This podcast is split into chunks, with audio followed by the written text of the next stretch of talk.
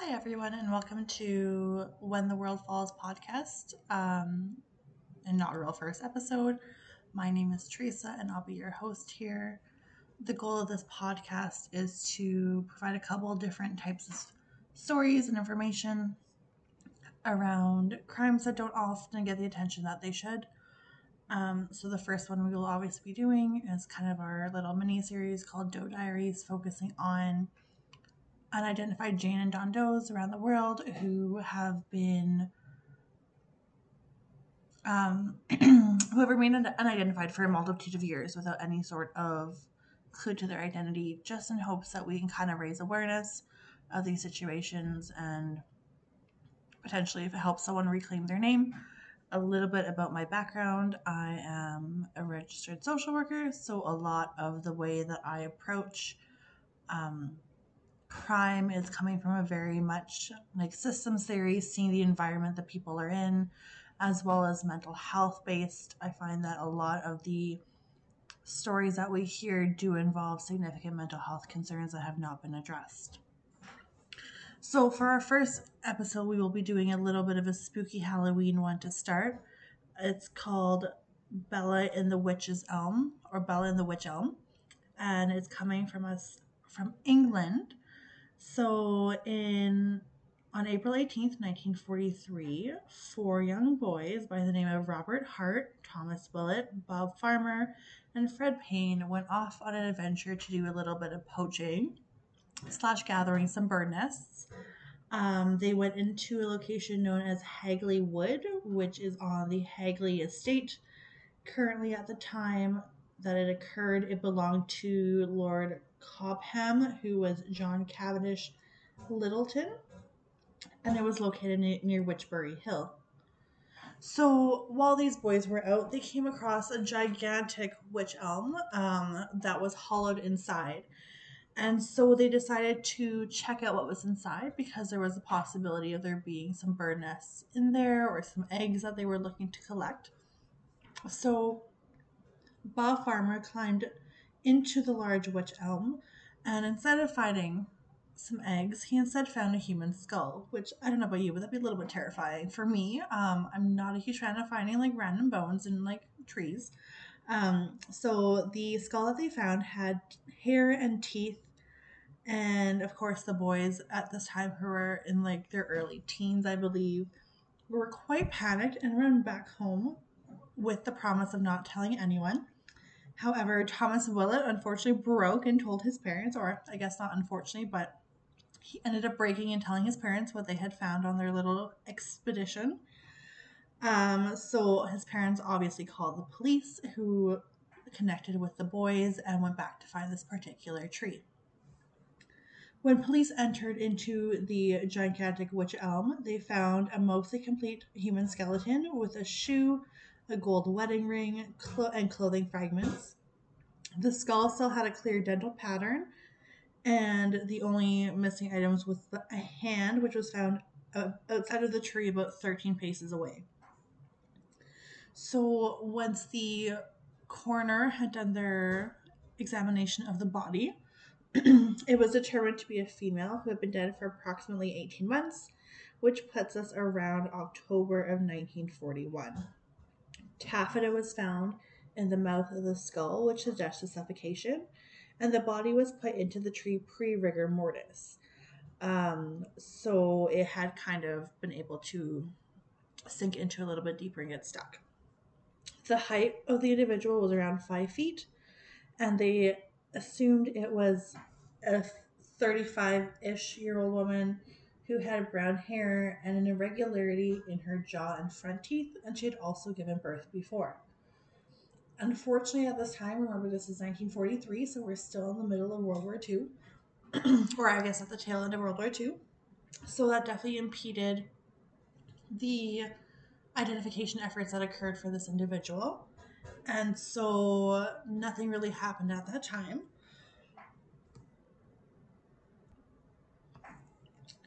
So eventually, a facial reconstruction was done.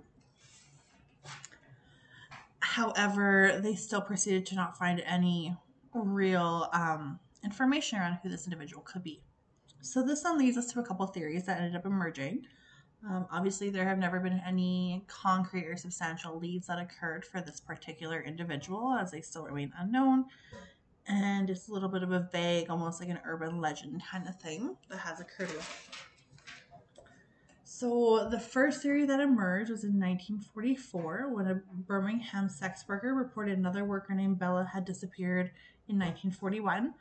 Um, unfortunately, this is the least well known of the theories that exist for this case. And so, I mean, it is all very likely possible that a sex worker from Birmingham had disappeared. However, it doesn't appear that there was really any follow up by police on this individual.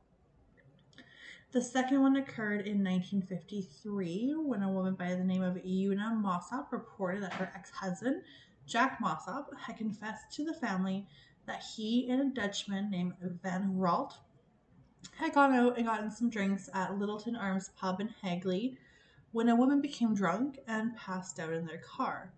The men, by some just kind reasoning, decided to tr- teach her a lesson and place this poor unconscious woman into the tree as a punishment. Jack was around the time Jack was also committed to a Stafford mental hospital because he was allegedly having constant dreams of this woman staring back at him from inside the tree.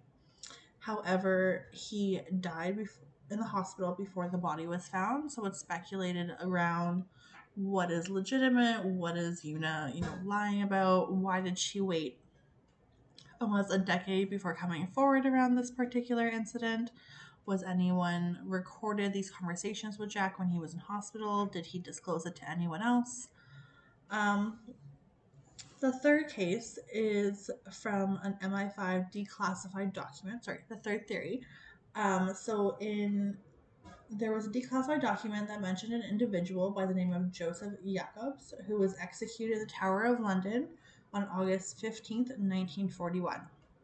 He was an Abwehr agent who had parachuted into Cambridgeshire, where he was quite quickly arrested. Um, and on his possession, he had a photo of his supposed lover, a woman by the name of Carla Bowler, who was a cabaret singer and actress, and allegedly a spy in training. So apparently, their plan had been for Carla to follow Josef into England. However, it appears she did not, as she is documented as having died in Berlin in on December 16th, 1942. So, not a very likely theory in this regard either. The fourth theory in this case is around emerged in 1945 from a woman named Margaret Murray, who was an anthropologist and archaeologist at the University College of London, who proposed that the murder was connected to witchcraft.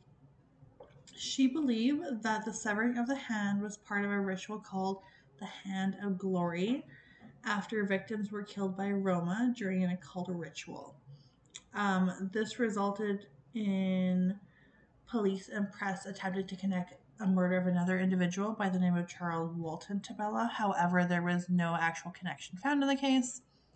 And I find that this particular theory really just serves the purpose of increasing anti Roma sentiment in Europe and is really just quite um, a sensationalized or sensationalized version of what would occur. Again, we talk about like the satanic panic in the 1980s, and this really seems to just kind of be an early precursor of that versus rather anything that has actual evidence of it being a quote unquote satanic ritual.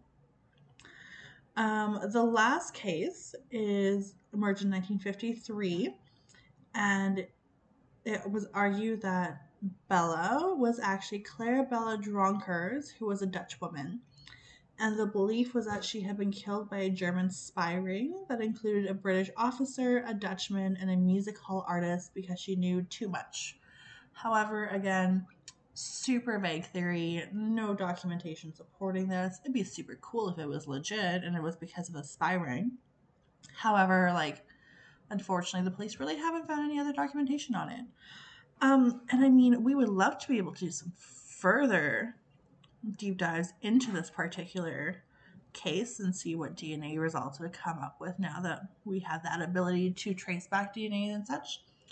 However, it appears that the skull has actually been lost by police now, so we're kind of stuck here.